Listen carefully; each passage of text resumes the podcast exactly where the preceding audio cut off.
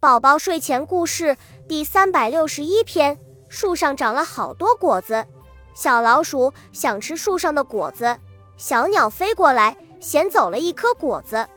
大象长鼻子一伸卷走了一颗果子，蛇绕着树爬呀爬，咬下了一颗果子，蛇来了一爬就上去摘到果子吃了，猴子爬上树摘下了一颗果子。鳄鱼长尾巴一扫，扫下了一颗果子，树上只剩下二颗果子。小老鼠好着急，海豹来了，它把小老鼠顶在鼻子上，往上一抛，小老鼠就摘到了果子。